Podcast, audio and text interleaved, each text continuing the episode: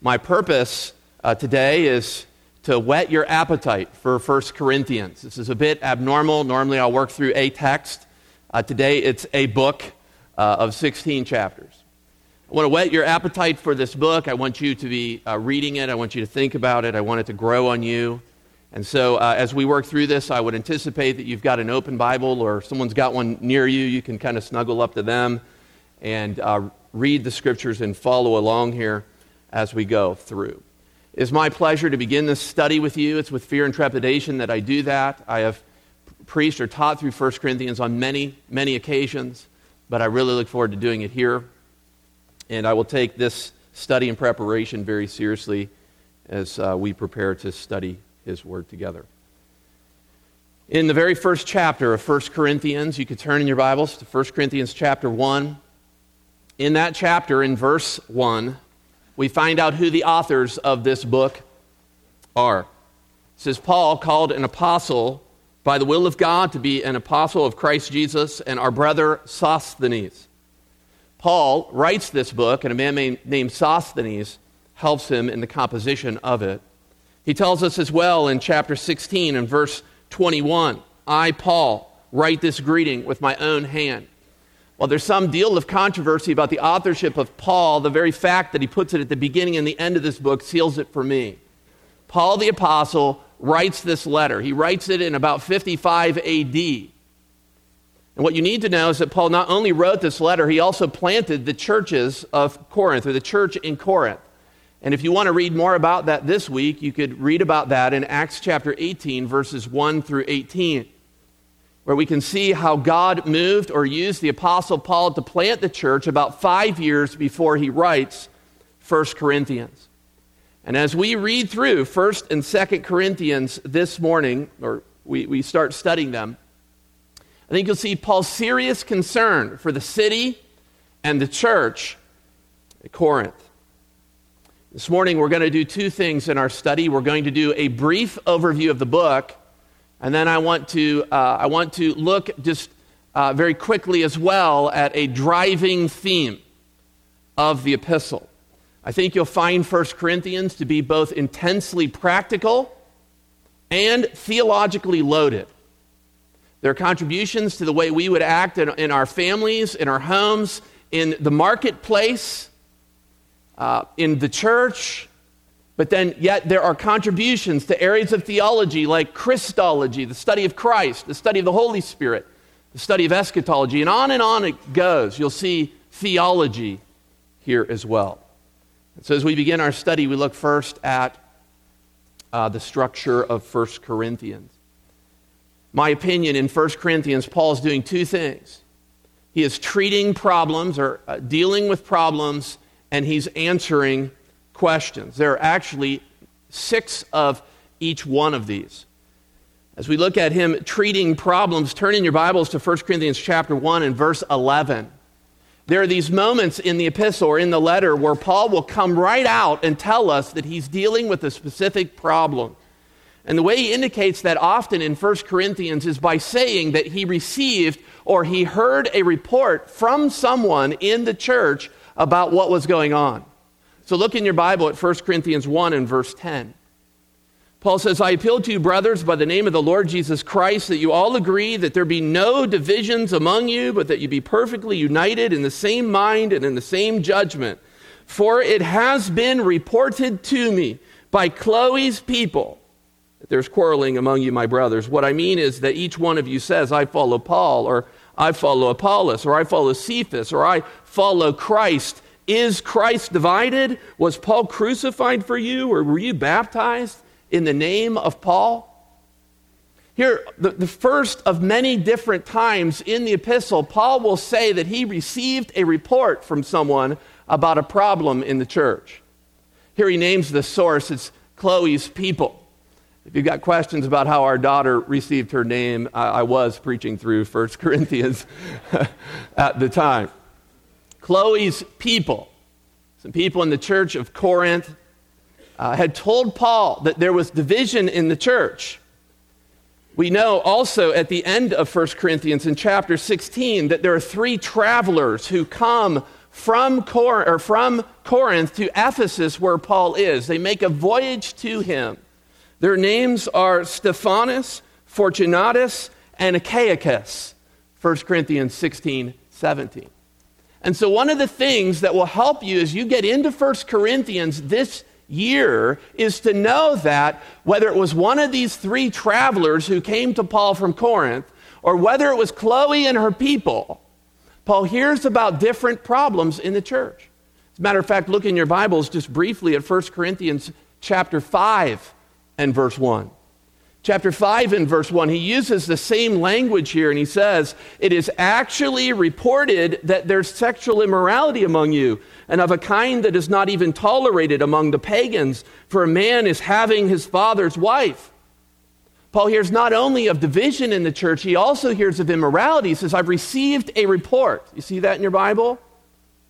When Paul uses language like this, I think he's telling us that he's treating or dealing with problems in the church at Corinth. He has other language like this as well. Turn to 1 Corinthians 11 and verse 18. 1 Corinthians 11 and verse 18, and listen to what Paul says here. He says, For in the first place, 1 Corinthians 11, 18, for in the first place, when you come together as a church, I hear that there are divisions among you.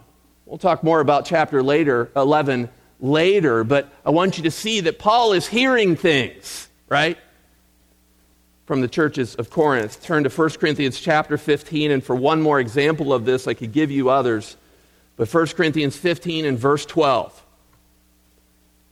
Paul says in 1 Corinthians 15, verse 12, now, is Christ, now if Christ is proclaimed from the dead, how can some of you be saying that there's no resurrection of the dead? You see, Paul is aware that some of the Corinthians are denying the resurrection of the dead. He says, How can some of you be saying this? He's heard it. And so, one of the things that Paul does in the letter is he deals with problems. There are six of them, and I'll just go very briefly through them with you. Back in chapter 1, verse 10, he said that he had a design or a purpose for the church that they would be unified, to be of the same mind and same judgment. But that Chloe's people had told them, had told Paul that they were dividing up, following different apostles. Some of them said, I like Paul better, or I like Apollos. Perhaps some of them liked Apollos' preaching better than Paul the apostle. There are others in the church who said, No, no, Apollos isn't my apostle. I like Cephas better. Who's Cephas? Peter. Some say, I like Peter better. And then perhaps some of the pious. Now, we'll talk about this more in detail later. We're saying, no, I'm not of Paul or Apollos or Peter. I follow Christ. I'm a follower of Jesus Christ. See, the church was dividing up into different groups, following after different human leaders in the church. And so the first problem that Paul targets in 1 Corinthians is that there were some who were following after and embracing human leaders and human wisdom in the church instead of embracing the wisdom found in God, God's wisdom, that is found in things like the cross of Jesus Christ, which is the rest of chapter 1, which is uh, revealed through the Spirit of God's wisdom, not man's wisdom. God's wisdom is revealed through the Spirit of God, chapter 2. And he continues to describe their following human wisdoms in, in, chapter 3 and 4. And he ends this section with a strong confrontation. Turn over to 1 Corinthians chapter 4 for a moment. Look with me in your Bibles at verse 18. After declaring all the ways they're following after human wisdom and applying it to the church, Paul says, 1 Corinthians 4:18, "Some of you are arrogant as though I were not coming to you." But I will come to you soon if the Lord wills, and I will find not the talk. I don't want it, I don't want the human words of these arrogant people, but I will find out about their power. For the kingdom of God does not consist in talk or in words, but in power. What do you wish? Shall I come to you with a rod, or with love and a spirit of gentleness? At the end, after giving four means of confrontation in this section, he says, really, you got a choice. You can either choose love or you can choose the rod, which I call the timeless universal motivator. The rod. And unfortunately, we find out in 2 Corinthians what did the Corinthians choose? I'll take the rod, please. So Paul will come from Ephesus to help them. He's going to confront them for their problem of following human wisdom. Chapters 5 and 6, there are three problems, three sins that he targets here. The first one is immorality. If you look in your Bible at 5 1, I've already read this to you.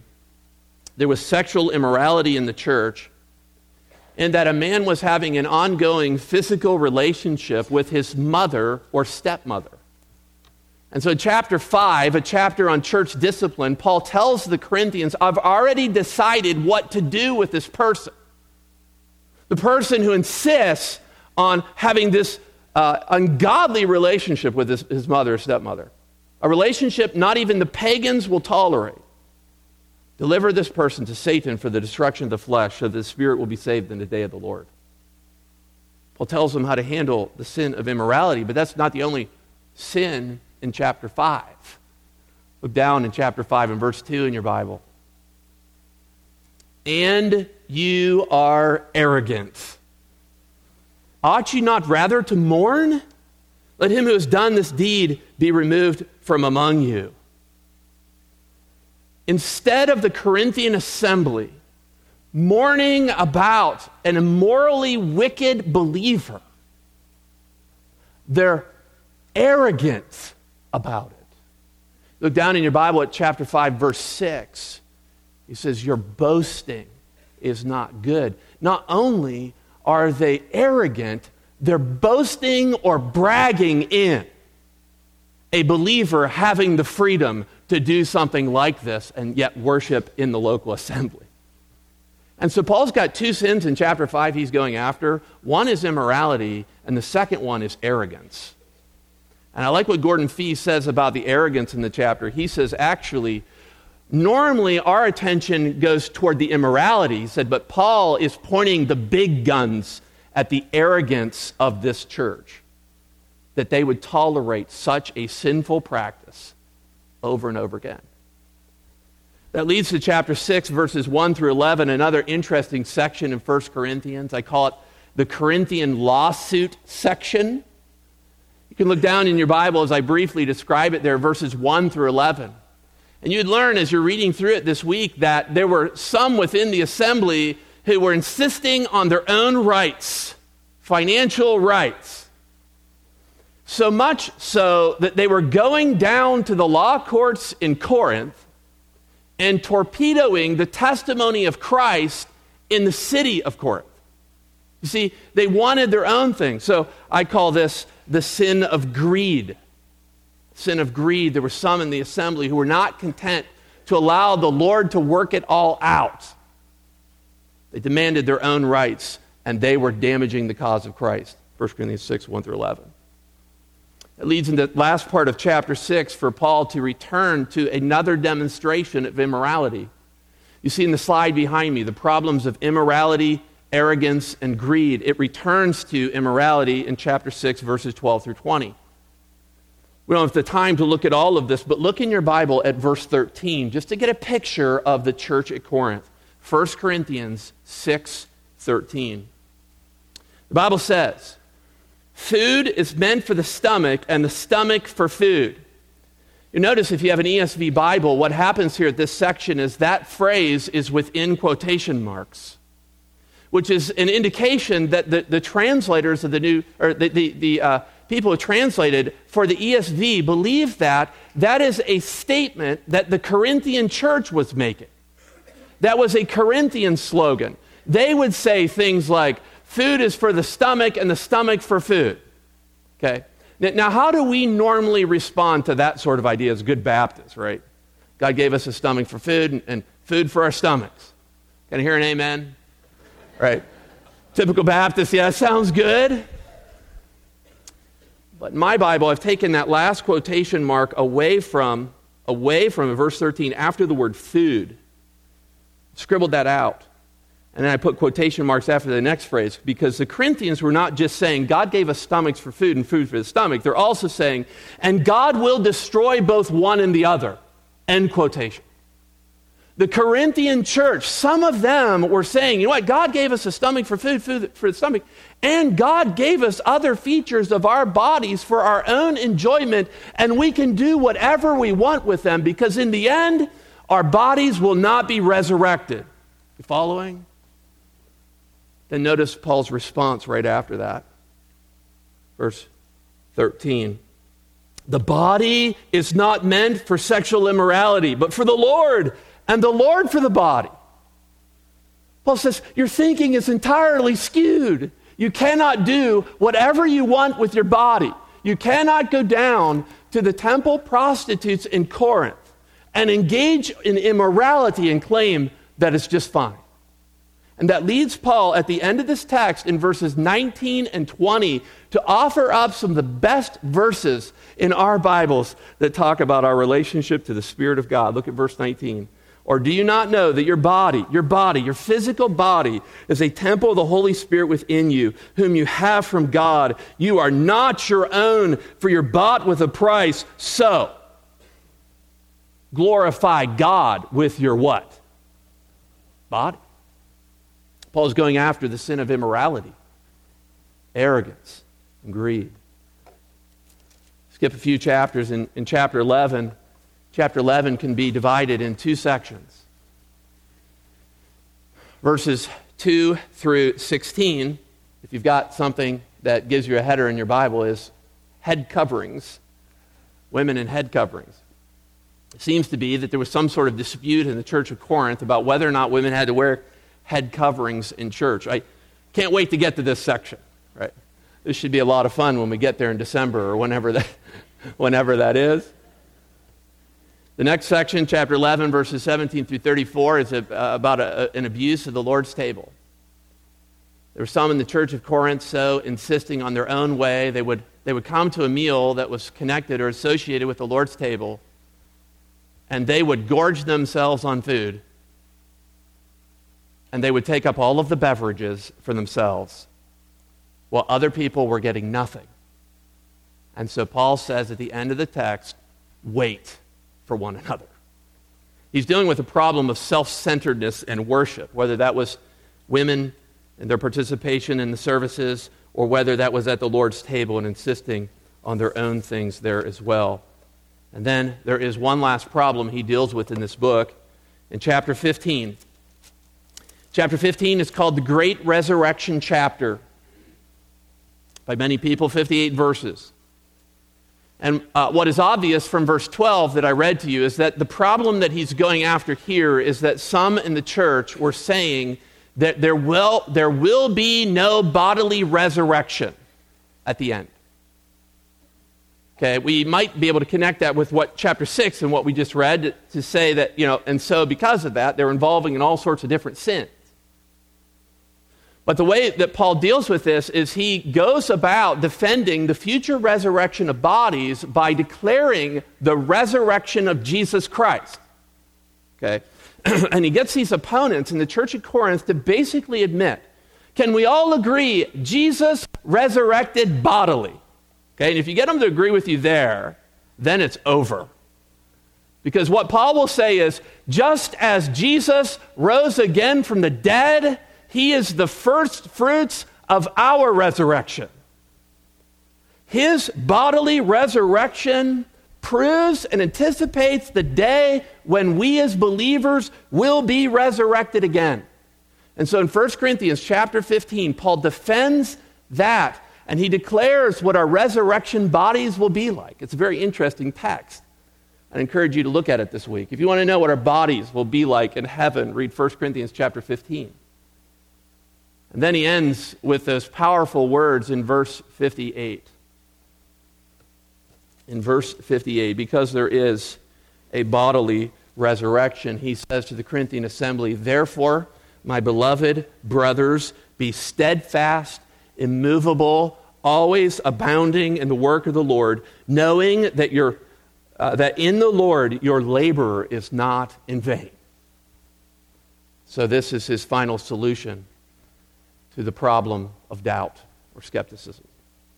But there's one other thing that he does in the book, and we can go quickly through these together.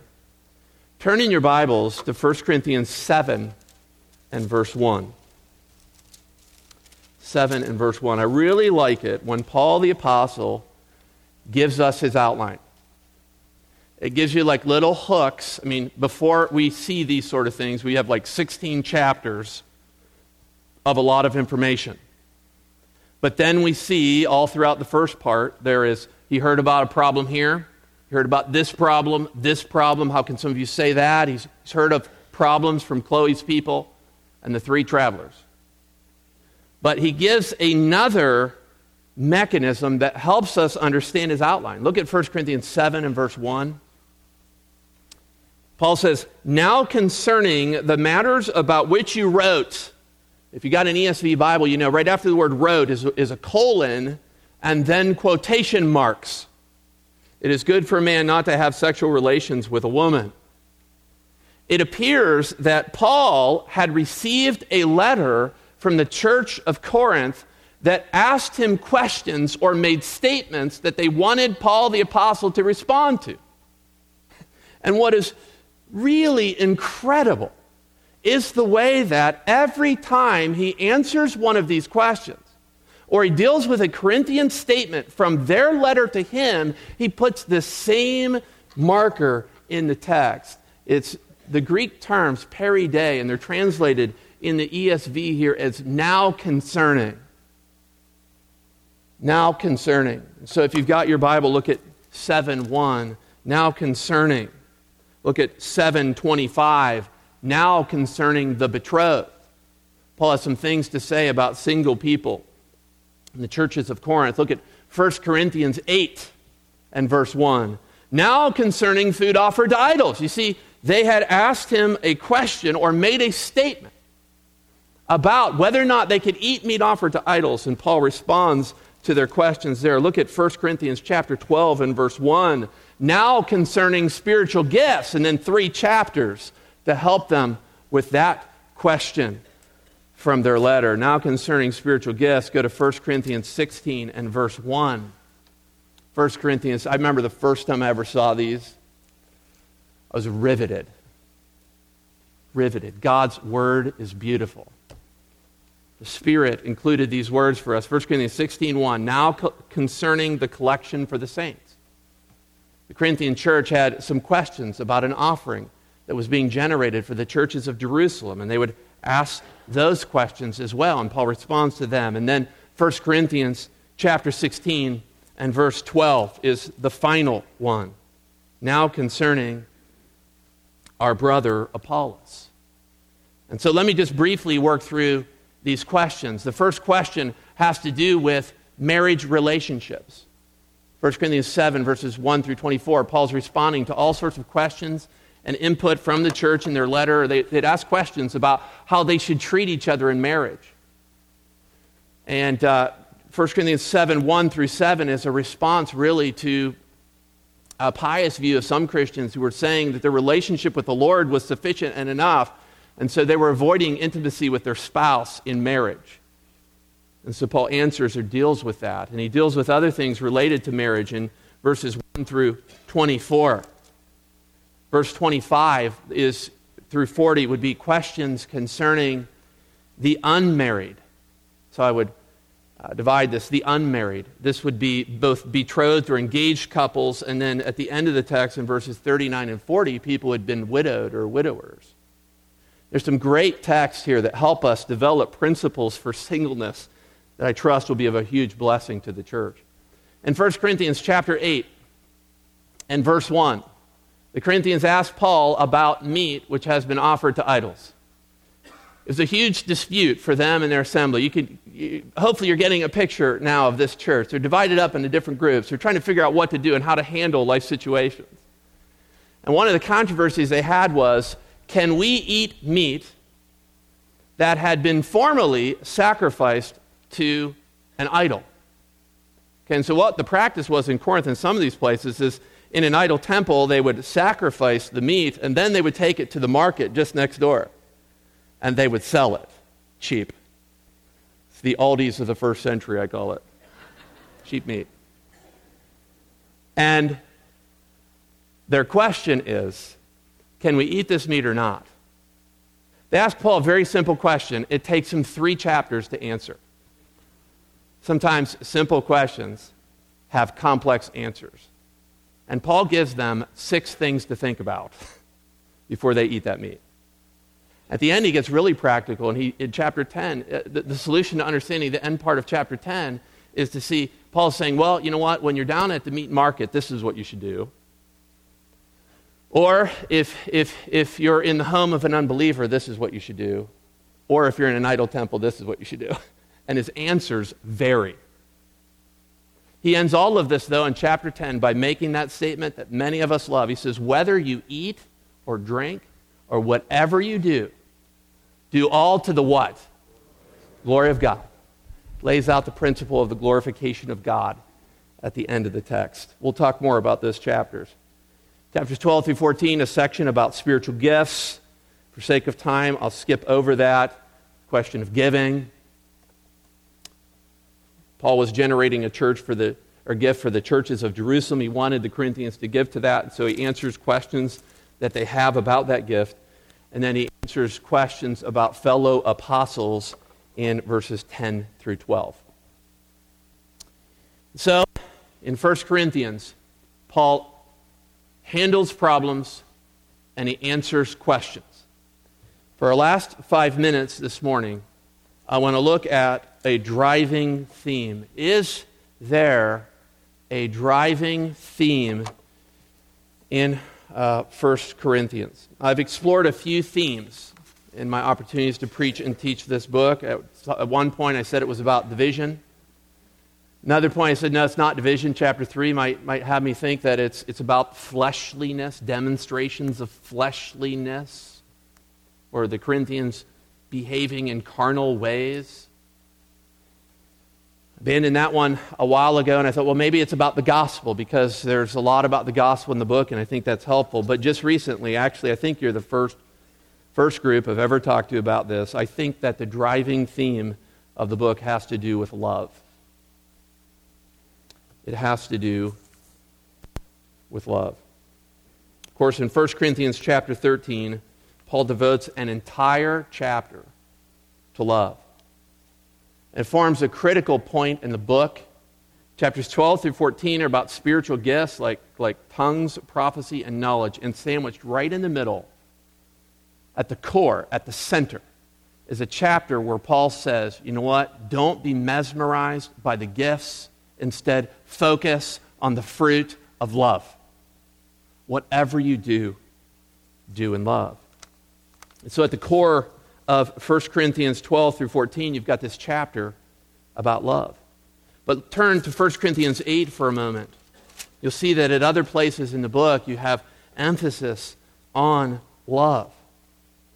Paul mentions love at the beginning of this major section, the, the other major section. There are two sections of three chapters there's 12 through 14 on spiritual gifts, there's 8 through 10 about food offered to idols. And at the beginning of that section on food offered to idols, look at 1 Corinthians 8 and verse 1. Paul says, Now concerning food offered to idols, we know that all of us possess knowledge. Okay, I think this is what the Corinthians are saying. They are, they are boasting in knowledge. They know what to do with the meat offered to idols. But notice what Paul says this knowledge puffs up, but love builds up. If anyone imagines that he knows something, he does not yet know as he ought to know. But if anyone loves God, he is known by God. Paul says, You want to talk about a type of knowledge that's important? How about the type of person that God knows? God knows people who love him and love others. And so, right at the beginning of this section, too, he says, Whatever you do, if you're going to eat the meat or not, if you're going to go in the idol temple or not, you must do so out of love. So it's the center, it's the beginning of this section. But love plays an important role in other sections as well. I want to submit to you that the problems that we went through in the book can also be seen as things that love would never do. Right? So, for instance, the Corinthians were obsessed with acquisition.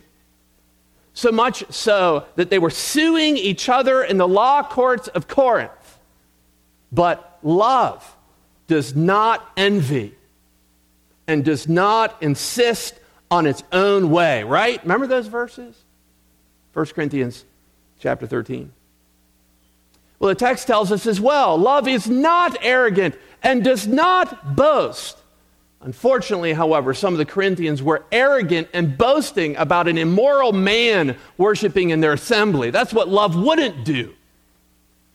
The sexual immorality itself is a manifestation of something that's far from love. Lust, perhaps, not love. Love is patient and is kind. But the Corinthians are not, at least many of them. They're not even willing to wait for each other as they're eating food and drinking up all the beverages while their friends are getting nothing.